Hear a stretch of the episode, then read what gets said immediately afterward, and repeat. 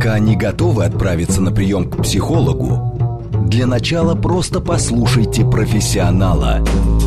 Примерьте расхожие обстоятельства на свои, личные. Программа предназначена для лиц старше 16 лет. Личные обстоятельства. Добрый вечер, дорогие друзья. С вами Вероника Романова. Программа «Личные обстоятельства». Суббота на календаре. И многие чувствуют, что после рабочей недели устали, как собаки. Хотя, если вдуматься, то наши домашние собаки как раз живут очень хорошо. Едят, пьют, спят вдоволь, пока мы работаем, не покладая рук. Но действительно ли мы даем им все необходимое? И животное с нами не страдает. Какие сигналы собаки нам посылают о том, что что-то не в порядке? Порядке, а мы их упорно не замечаем. Вот сегодня и будем говорить, разберемся, как стать хорошим хозяином своей собаки. Причем, когда я готовилась к эфиру, я поняла, что эта программа будет полезна и э, владельцам с десятилетним стажем, и начинающим. Так что пишите свои вопросы, и особенно тем, конечно, кто собирается завести собаку. СМС плюс семь девять два пять четыре восьмерки девять четыре восемь, телеграмм для сообщений говорит и Москобот, и звоните в прямой эфир восемь четыре девять пять семь три семь три девять четыре восемь поговорим. И не забывайте, что нас можно не только слушать, но и смотреть трансляцию в YouTube. Там можно тоже писать свои комментарии. А отвечает на наши вопросы сегодня зоопсихолог, кинолог, автор образовательных программ, писатель Ника Кидман. Ника, добрый вечер. Добрый вечер. Ника, ну, э, не секрет, что пандемия привела к тому, что многие завели собак. Э, одни для того, чтобы сидеть дома, не чувствовать себя одинокими, другие, наоборот, чтобы с собачками гулять. Э, но цель одна избавить нас от стресса, помочь нам справиться со своим стрессом. Но мало кто задумывается, а у собак-то бывает стресс вообще? Отличный вопрос. И он достаточно насущный, как для меня, как для специалиста, потому что действительно многие владельцы заводят животных для себя, и в какой-то момент забывают о том, что собаки тоже могут испытывать стресс, у них есть чувства, как и у людей, не такой широкий спектр, но они есть. И, конечно, даже в моменте, когда человек испытывает э, какой-то дискомфорт и стресс, многие животные, они очень эмпатичны, они не могут э, от наших эмоций отгородиться. И я всегда рекомендую, когда есть какое-то нежелательное поведение, что-то вдруг начинает собака происходить, хотя ничего не менялось, Первая рекомендация это вообще посмотреть, как ты на себя, как ты, как хозяин, как тебе, потому что мы можем сами еще не заметить, что у нас поменялось настроение, что, может быть, нам вот до отпуска чуть времени не хватает, мы устали, и состояние другое, а собаки сразу реагируют на эти изменения своими изменениями в ответ. То есть собака это такой индикатор, что с нами что-то происходит. Потому что мы действительно к себе не всегда очень внимательны. Мы можем не заметить э, собственный стресс. Но если с собакой что-то происходит, то это как минимум сигнал. То есть получается, что э, добавляется еще и стресс от человека но и мы сами можем ей э, устроить этот стресс. Э, какие признаки, что мы э, ведем себя со своей собакой недолжным образом? Признаки всегда, самый главный признак, на который стоит ориентироваться, это есть что-то, что в поведении собаки не непонятно и не устраивает. Ну, то есть прям вот очень ярко выражено, например, нечистоплотность первый же вопрос, который задаю, если собака не приучена ходить на улицу или была приучена и резко начала ходить э, дома, сразу первый вопрос, что-то менялось, потому что это может быть стресс, прям явным таким признаком стресса. Много лая, то, что собака не может успокоиться, например, не гав-гав, и такой, ну ладно, пойду отдыхать, хозяин, прости. А лает настолько интенсивно, что невозможно ее успокоить. Это тоже очень большой признак проявления стресса, самый частый, наверное. А, что еще может быть э, сигналом? То есть книга называется «О чем молчит собака», да? Да. И это очень здорово, потому что действительно, если бы собака могла говорить, она бы, наверное, многое рассказала о нашей жизни. И тем интересно, э, сегодняшняя наша программа, она позволяет хозяину посмотреть на себя глазами своей собаки с вашей помощью. Э, какие еще могут быть сигналы, что что-то происходит? Навязчивое поведение. Это когда вы дома находитесь, и собака не отлипает отлипает от вас. Ну, погладь здесь, а вот так, а давай вот здесь, а вот тут. Ну, удели внимание, а может поиграем. Ну, то есть нон-стоп, она требует этого внимания. Ты, да что, да я же уже погулял, покормил, что такое происходит. Очень часто собаки тем самым говорят, обрати внимание, есть запрос, помоги. А, если мы говорим, а, опять же, о пандемии, здесь, э, с одной стороны, все начали гулять с собаками, а с другой стороны, все начали сидеть дома, потому что, понятно, удаленный формат, он а, нас обязывает проводить много времени в своей квартире. И здесь много было в интернете картинок, где собака на тебя смотрит и говорит, ну, когда ты уже пойдешь на работу, когда ты освободишь мое жилье, то есть она считает, что она же владелица. Вот какие жилищные условия должны быть у собаки, чтобы ей было комфортно? Можем ли мы говорить говорить о том, что, например, маленькая собачка в большой квартире чувствует себя намного лучше, чем какой-нибудь большой волкодав э, в однушке 30 метров. Тут э, тоже очень интересно, интересный вопрос, на который можно посмотреть с разных сторон. С одной стороны, у всех есть потребность в своем личном пространстве, как у людей, так и у собак. С другой стороны, вот это пространство, оно у всех разное. И если, например, взять мой пример, когда мы переехали в большую квартиру со своими собаками, они вообще обалдели, они испугались. Типа, почему? Почему здесь так много метров? И, ну, получается, я живу одна с ними вдвоем, а квартира 100-метровая. И они в районе недели, они не оставляли меня, потому что, ну, это очень много, это слишком много. Мы не готовы. Мы привыкли в норках, э, в небольших квартирах жить, и это их напугало. То есть для них вот это было стрессом, хотя казалось, вот, две собаки, им будет пространство, а нам не надо. Мы хотим поменьше. Очень часто, когда а, люди видят больших собак на улице, говорят, ой, как жалко, как ее жалко. Вот если бы в доме вы жили, то, конечно, заводите свою большую собаку в доме, пусть она там во дворе где-то бегает. А здесь, в панельном-то доме, зачем вы ее держите? Можно ли говорить о том, что действительно животное страдает? Если мы говорим о том, что действительно прям перенаселение квартиры, там на 11 квадратных метрах 40 собак, знаете, вот эти истории, которые по новостям показывают, и там надо явно расселять, тогда, конечно, да, там страдают все, и соседи, и жильцы этой же квартиры, и животные. Но если мы говорим о среднестатистической семье, где там 3-4 человека и собака, то в целом дом это пространство, где ты спишь. Вот если есть место, где спать, отдыхать, и где ты можешь быть в безопасности, где твои личные границы соблюдаются, все классно. А все остальное это досуг на улице. То есть правильно ли я понимаю, что как раз состояние собаки, вне зависимости от ее размера, зависит не от количества квадратных метров, а от того, соблюдаем ли мы личные границы, свои, членов своей семьи и в том числе и собаки? Да, конечно, конечно. И иногда квартира, опять же, большая, и это собаке вообще никак не помогает, потому что на ней целыми днями хозяин э, досуг свой организовывает, а давай будем вместе всегда.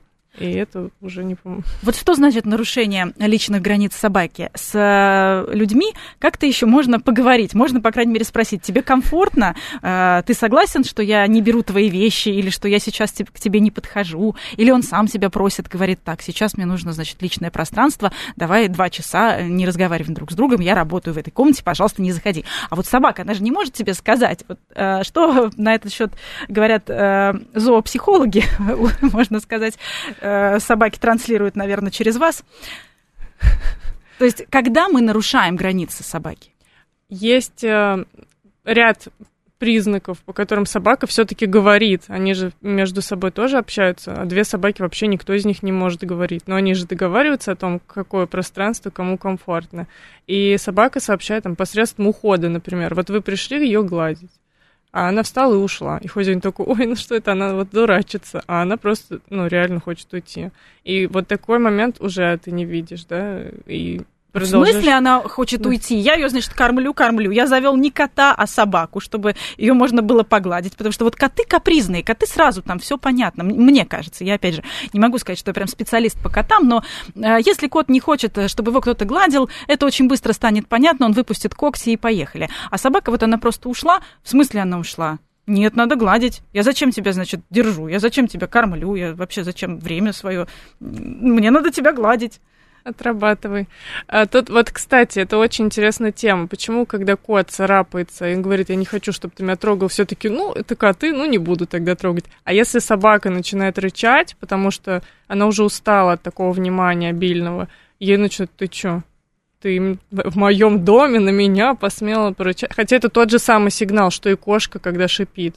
Но кота мы оставляем в покое, а собак мы э, собака, мы считаем, что нужно что-то это сделать, продавить этот момент, убедить, что нет, я же это по любви, давай продолжим. И это такие двойные стандарты, хотя на самом деле это читаемо в поведении. Собака может отворачиваться, вылизывать нос резко свой, начать облизывать, э, ну, ей некомфорт, то есть не идет в контакт. Самый главный признак, если собака не дает какого-то явного признака, что она хочет продолжения, значит, она его не хочет.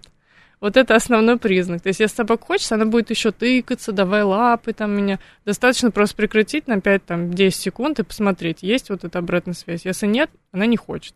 Все, никаких дополнительных признаков не, не нужно. Вот сейчас слушаю и понимаю, что, э, в общем, практически никакой разницы для гармоничной жизни э, нет ни с людьми, ни с собаками, но э, многие к собакам относятся гораздо лучше, чем к людям, а кто-то наоборот. И хотелось бы, конечно, чтобы по-человечески относились ко всем. Если собака ест, можем ли мы в этот процесс вмешиваться? Нет, точно так же, как когда она спит. То есть и происходит какой-то процесс можно перенести это легко на людей. Вы сидите, едите, и кто-то подходит и начинает прям из рук у вас там или с вилки забирать еду, например. И пауза. Почему ты это делаешь, человек, с которым я живу? И то же самое со сном. Когда мы спим, у нас есть потребность выспаться, быть в безопасности. И э, да, это тоже совершенно не, не, недопустимо. Если мы забираем у собаки игрушку или забираем мяч, может быть, э, нам хочется его снова кинуть ей, чтобы она его обратно принесла. Вот здесь мы можем говорить о нарушении границ? Есть э, момент даже с той же игрушкой, когда собака сама отдаст этот мячик, чтобы ей его кинули. И тут э, тоже вопрос на подумать, если собака не отдает, может быть, она не хочет отдавать, чтобы вы ей кидали мяч, а мы, ну подожди, ну я же как лучше. И в этом случае, например, работает здорово обмен. То есть мы говорим, а если вот на эту игрушку я поменяю вот эту, это, это уже про договариваться, это как раз не про нарушать, не про завоевывать, не про властвовать, а именно про договоренность. Вы предлагаете, если она, например, не, не хочет брать вашу сосиску взамен на мячик, значит, ей ценен мячик. И вы, окей, хорошо, значит, тебе сейчас это важно, я не буду сейчас брать. А в другой раз она отдаст, и все. То есть надо видеть не просто смотреть, а видеть, слышать и, и слушать, э, по крайней мере, по глазам уж точно будет понятно.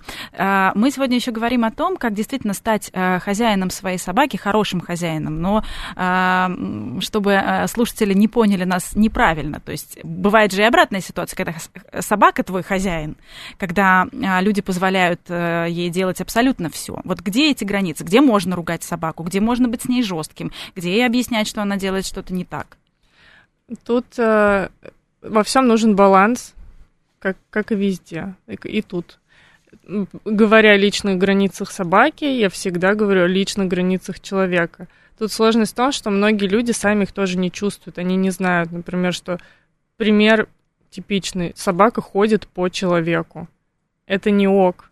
Люди не ходят по людям. Ну, так никто не делает. Но если по нам пройдет собака, ой, ну что такого? Ну, мы можем сказать, нет, обойди меня. Вот это уже э, создание атмосферы, где комфортно и хозяину, и собаке. И очень важно не забывать о себе во всем этом процессе, потому что получается, да, что очень большой перекос, и это уже даже, ну, есть очень много роликов э, в интернете, почему я не высыпаюсь, потому что собака пошла, пришла, поспала у тебя в ногах, потом у тебя на голове, потом на спине, и действительно это э, в каком-то смысле хуже, чем маленький ребенок, сложнее, сложнее выспаться. Ну а что делать? Ее спихивать? То есть э, вообще человек и диван – это такой, я бы сказала, камень преткновения. Э, человек, диван и собака. Да, особенно для человека, который хочет, чтобы собака жила на этом диване. А прихожу, например, я и говорю, слушайте, временно нужно прекратить это, пока вы не почувствуете сами свои личные границы. В целом нет ничего плохого в этом, в совместном э, проживании на диване, но очень здорово, когда собака может уйти по вашей просьбе. Вот если этого не происходит, то нужно сначала взять паузу и не поощрять как минимум то поведение, что она там на этом диване находится, не поощрять, что это значит. Это не гладить, не ласкаться, целоваться, обниматься, вот, вот это вот все, перенести это на пол, например, чтобы ценность дивана снизить, что всегда на диване это происходит. И спихивать нет, по идее, договариваться, давай слезай. Собаки — это просто уникально. Когда ты начинаешь с ними разговаривать, они начинают делать. Показывать рукой можно намекнуть, смотри, вниз, слезай, спрыгивай. Понятно, что это может не сработать сразу, но это комплекс мер как раз воспитания собаки. Не только вот с диваном сейчас договоримся и дальше заживем, как было. Нет, это с разных сторон нужно рассматривать. Вот есть э, собаки, которые любят бегать, есть те, которые любят тянуть. Э, Юрий нам пишет, э, что, что делать?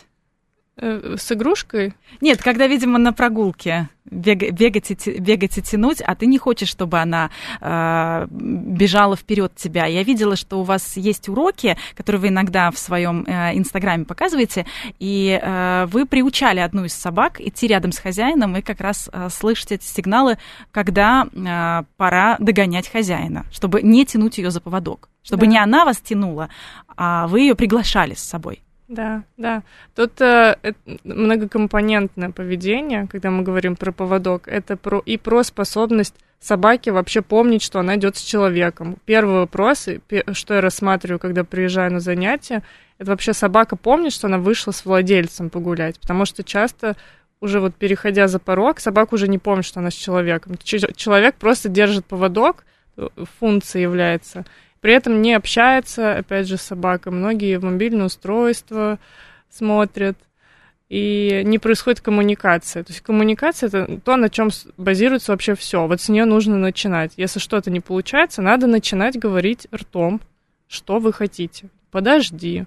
Нет, я не пойду.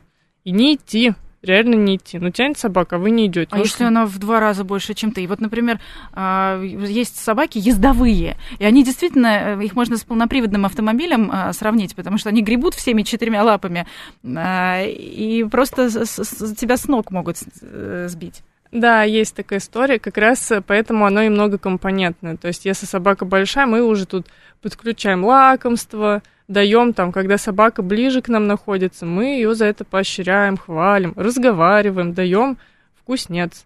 Она запоминает, ага, значит, с хозяином лучше, когда я рядом. Если я ухожу дальше, там, цепочка ломается, я ничего не получаю. И это понятно, что если взять один только лайфхак, он не сработает. Это вот прям совокупность факторов.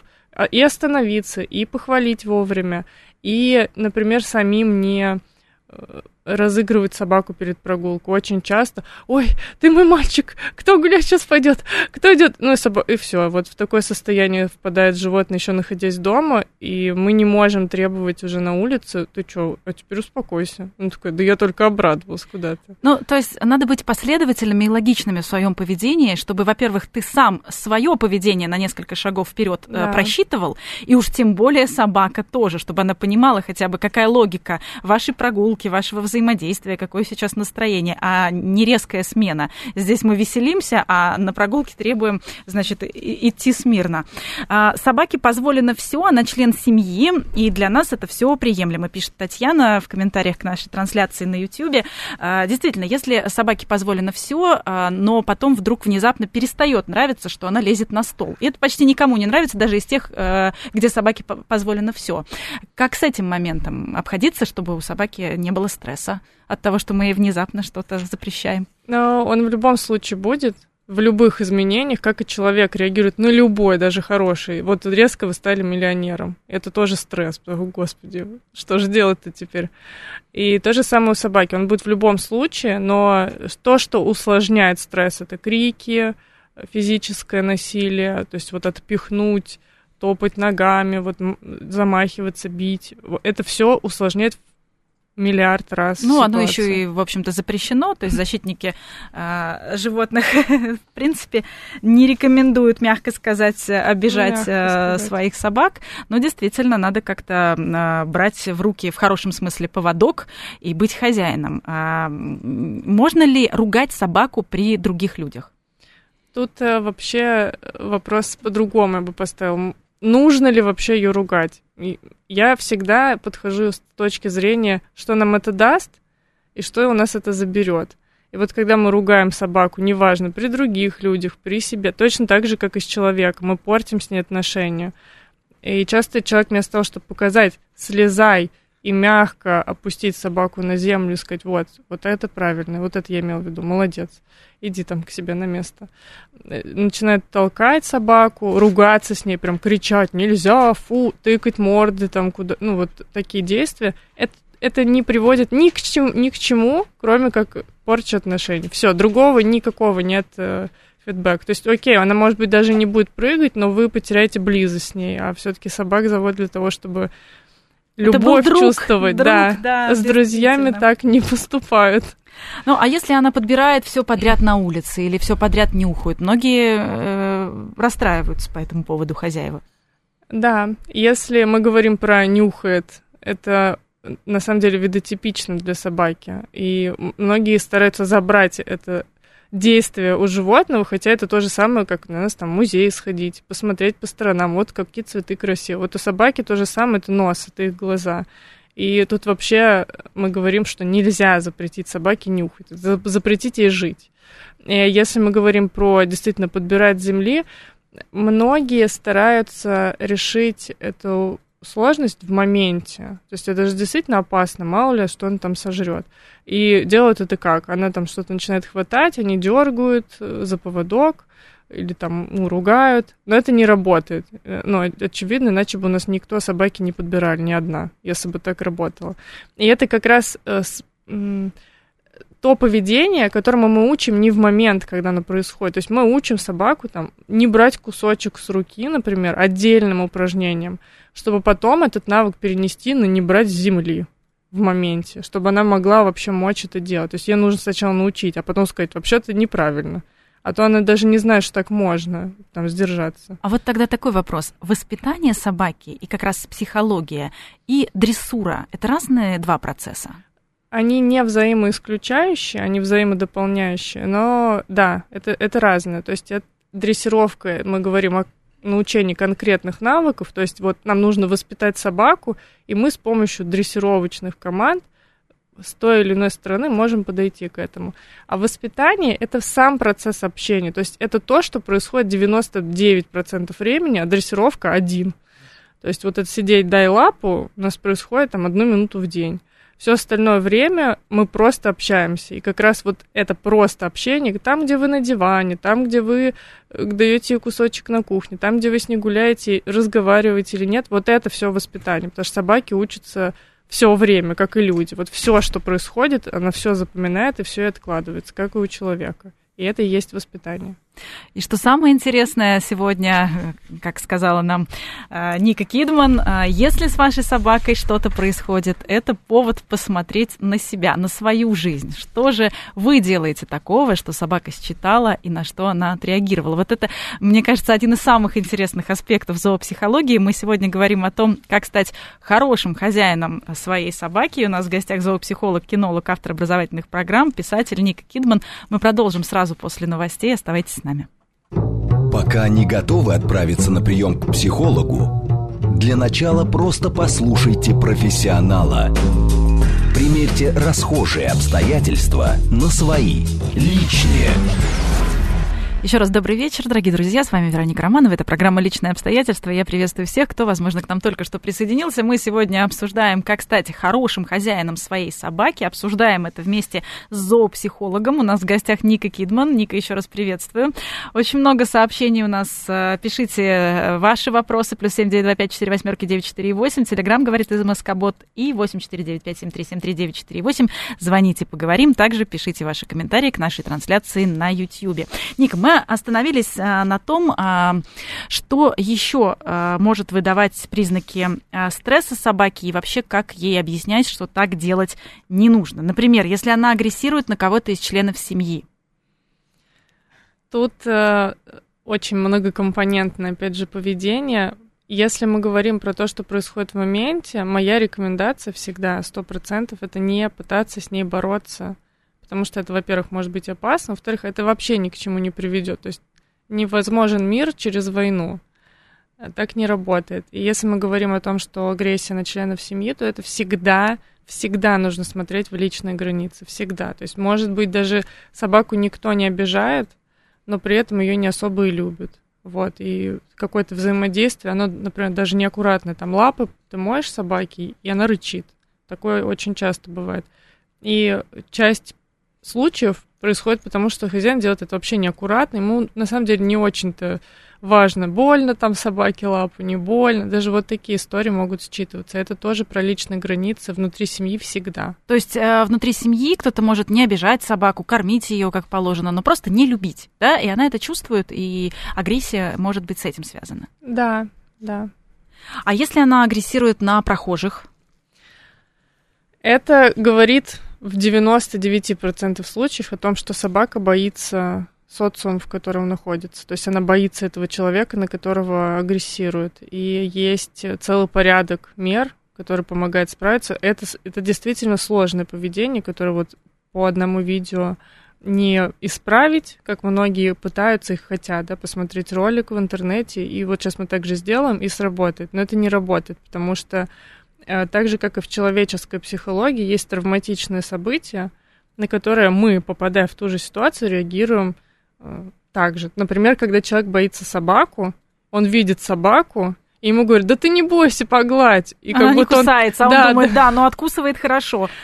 Да, да, и ты и как будто бы ты, если погладишь эту собаку, то перестанешь ее бояться. Вот так же не работает и с э, животными в момент. Как будто если они поймут, что это вот этот один человек безопасен, и ничего не произошло, в целом страх куда-то уйдет. То есть, может быть, когда-то напугал дворник? Мог, мог. Или машина напугать, или велосипедист, да.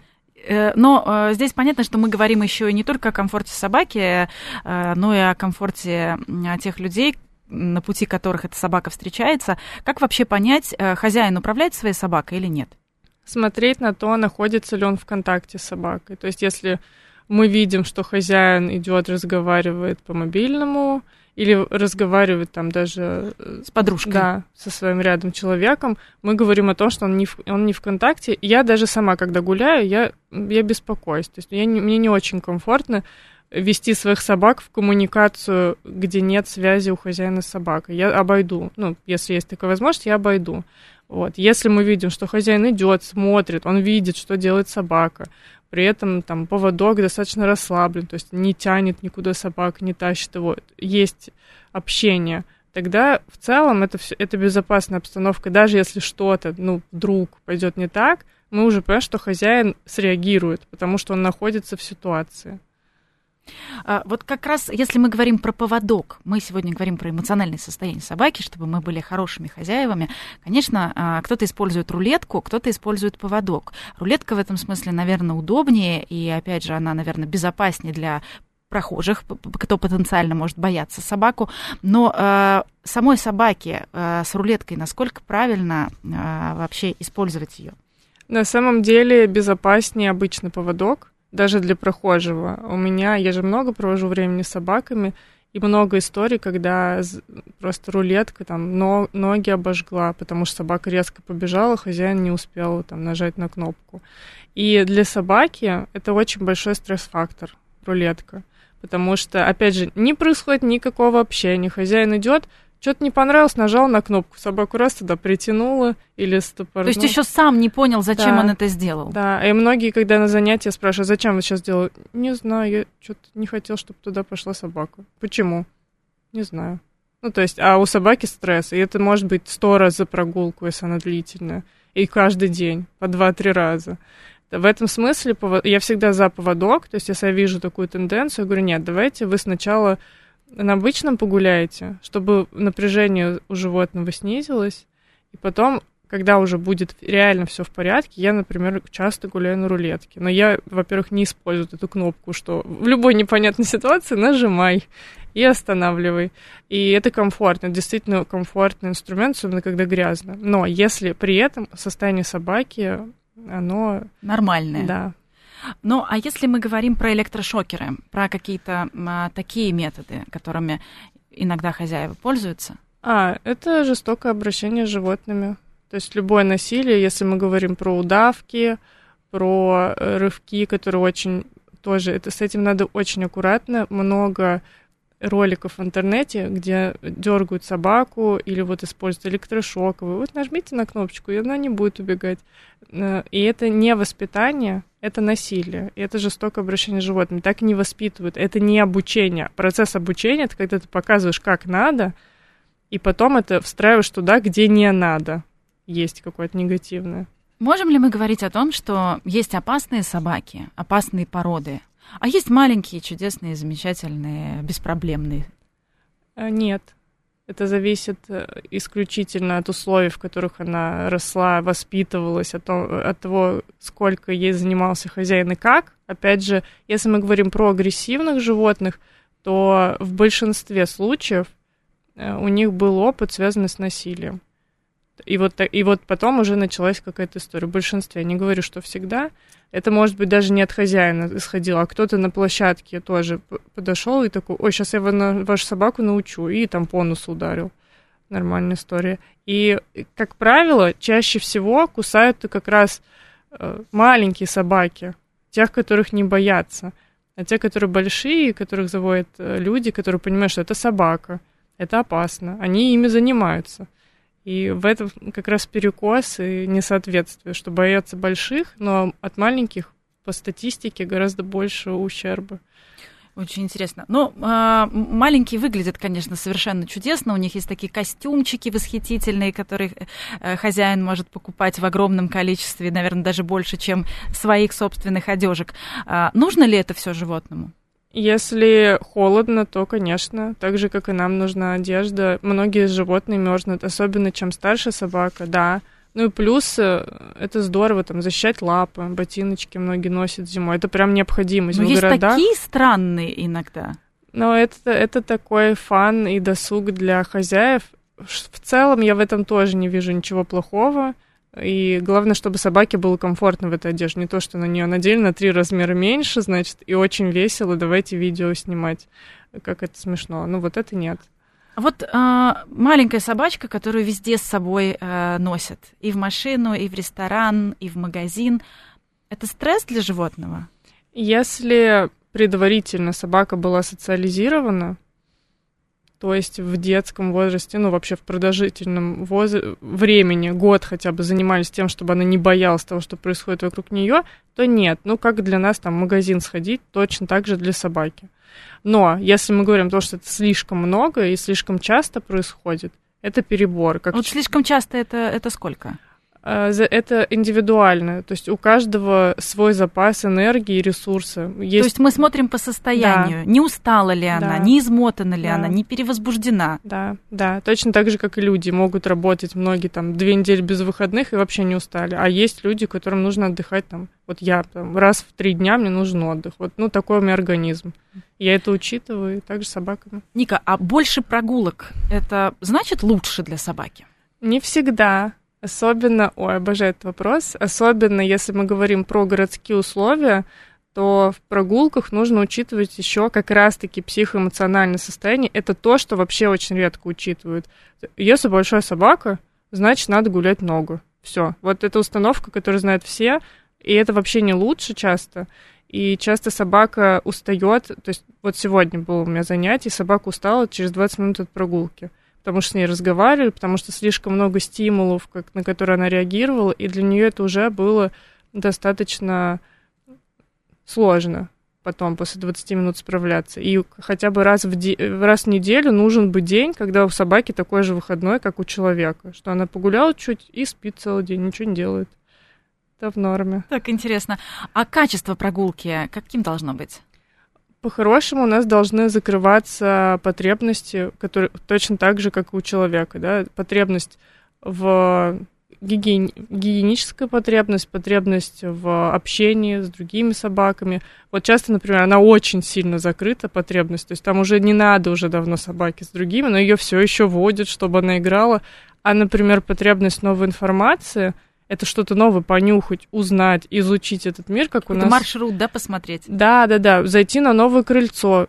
Многие живут в трех подъездных домах, и собака ни разу не была на крыльце первого и второго подъезда. Потому что живет она в третьем, зачем мне туда идти? А это запах, это информация, как для нас с утра открыть новости, почитать и узнать, что в мире творится. Вот так же у собак. А вообще дом и улица, а, как должно восприниматься? То есть что мы делаем дома, а что мы делаем именно на улице?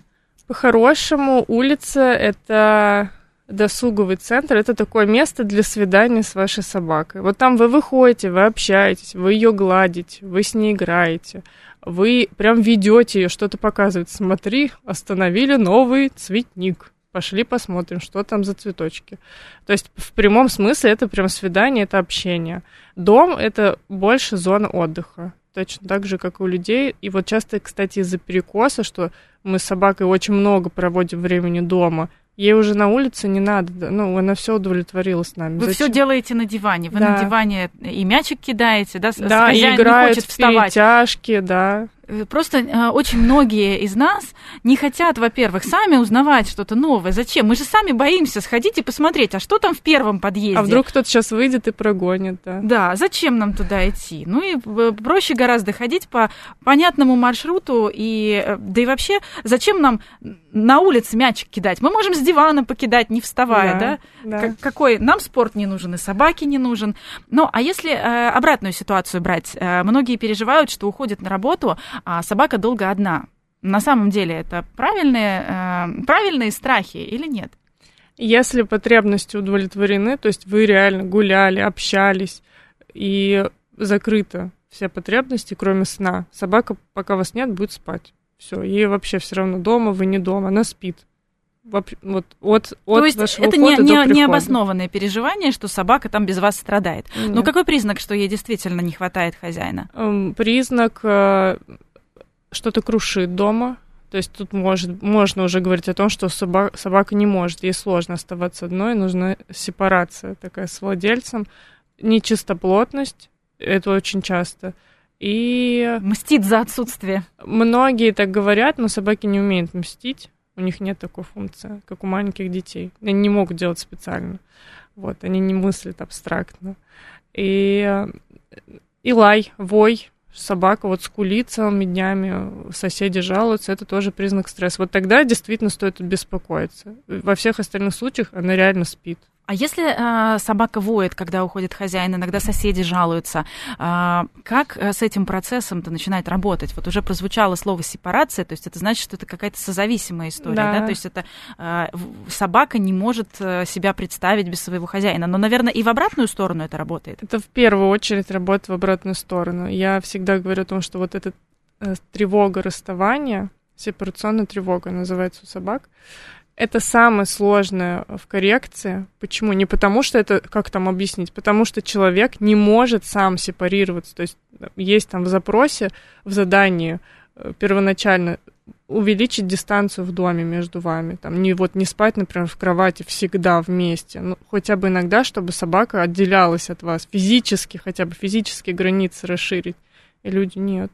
Ну и все, и мы ничего не можем сделать, потому что все, вот первый этап, он уже провален. А потому что я, я завел собаку, чтобы не чувствовать свое одиночество, потому что я боюсь, потому что мне некомфортно. И вот собака, она удовлетворяет эту потребность. Я, я не чувствую, что я один. Но на самом деле она ничего не удовлетворяет, она э, такой заплатой является, и это, это, к сожалению, распространено, что собаку заводит как функцию, не видя, что вообще у нее тоже есть личность, что ей тоже не, она, и при этом и хозяин-то счастливее не становится. Да, он закрывает, как бы накрывает газетой и говорит, этого здесь нет, я счастливый человек, хотя на самом деле нет, и нужно учиться общаться, что-то делать для себя. И при этом и собака несчастна, то есть она не может быть самостоятельной. А кто-то еще это а, как предмет гордости а, представляет. Я вот не езжу в отпуск, потому что я не могу позволить себе оставить свою собаку одну. Да, я это перевожу, как я жертвую своей жизнью э, во имя чего-то, кто это никогда не оценит, и не хочу делать никаких усилий, чтобы там переучить. Вот у меня ситуация типичная. У меня не всегда был вариант, с кем оставить животных моих, семьей, где-то друзьям разделить. В этом году такая возможность пропала, все, нет. А у меня собака сложно, ну, все-таки ей 11 лет, ее резко «Здравствуйте, теперь ты будешь жить с чужими людьми». Я постепенно где-то на день, на два, но я, у меня точно есть убеждение, что человек не должен жертвовать своей жизнью и впадать в ограничения, если у него есть питомец. Это должно лучше делать жизнь, а не ограничивать ее наличие собаки. Ну, то есть получается, что собака показывает нам, что не так. И если она без тебя не может, значит, ты тоже слишком привязан к своей собаке. Да, да, она как маяк светит туда, где есть зона роста. Всегда животные так, они прям подсвечивают, зеркалят. Очень так. интересно. Но она же может еще и ревновать, получается, да? Может, может. Но тут э, это не совсем та ревность, которая в нашу ревность заложена, там страх потерять. Это тоже про личные границы, про обладать чем-то. Э, это вот всегда в две стороны. Как правило, если все выстроено с личными границами окей, то в семье нет ситуации, где ты не можешь обнять мужа своего, или муж не может обнять тебя, или сесть рядом с тобой. Вот если все в порядке, такого не происходит. Все понимают, что я окей, ты окей, мы вместе окей, но мы счастливы во всех смыслах. Интересная такая э, история на стыке человеческой как раз психологии и э, эмоционального состояния собаки. Ну, а вот э, если все-таки мы э, говорим о том, чтобы отдать собаку на передержку и нужно уехать, как ее подготовить к этому? Сначала сепарироваться внутри, то есть убедиться, что она спокойно остается хотя бы без вас, не то что с чужими людьми. И приучать постепенно, то есть не сразу уехать и на месяц отдать, а на денек, на полдня куда-то отвезти, даже в клинике на 10 минут оставить, э, прийти и забрать э, какие-то на передержке короткие. Постепенно. Во всем главное постепенно. Чтобы не травмировать себя, мы не можем резко. Там, мы чуть-чуть сначала воду заходим, смотрим, как прохладно, мы не забегаем резко, если мы не знаем, какая там температура. И также с собаками. По чуть-чуть. А вот э, видеозвонки могут помочь собаке э, не скучать по хозяину? Слушайте, я часто, когда раньше уезжал, звонил собакам по видео, потому что меня это успокаивало. Но э, по, на практике от этого больше стресса. Не понимает животное, откуда голос, они его узнают, начинают беспокоиться, суетиться. И э, это, это нужно больше хозяину, когда так происходит. Это не для собаки, это для хозяина. То есть для собаки как раз лучше ей да. не звонить. Ушел и ушел. Ну, так же, как, наверное, фотографировать свою собаку для Инстаграма, это тоже скорее для хозяина. Непотребность да? собаки быть звездой, да. Ну, а, кстати, собака и зеркало. Вот интересная история. Это как-то влияет на состояние? Идентифицируют ли они себя?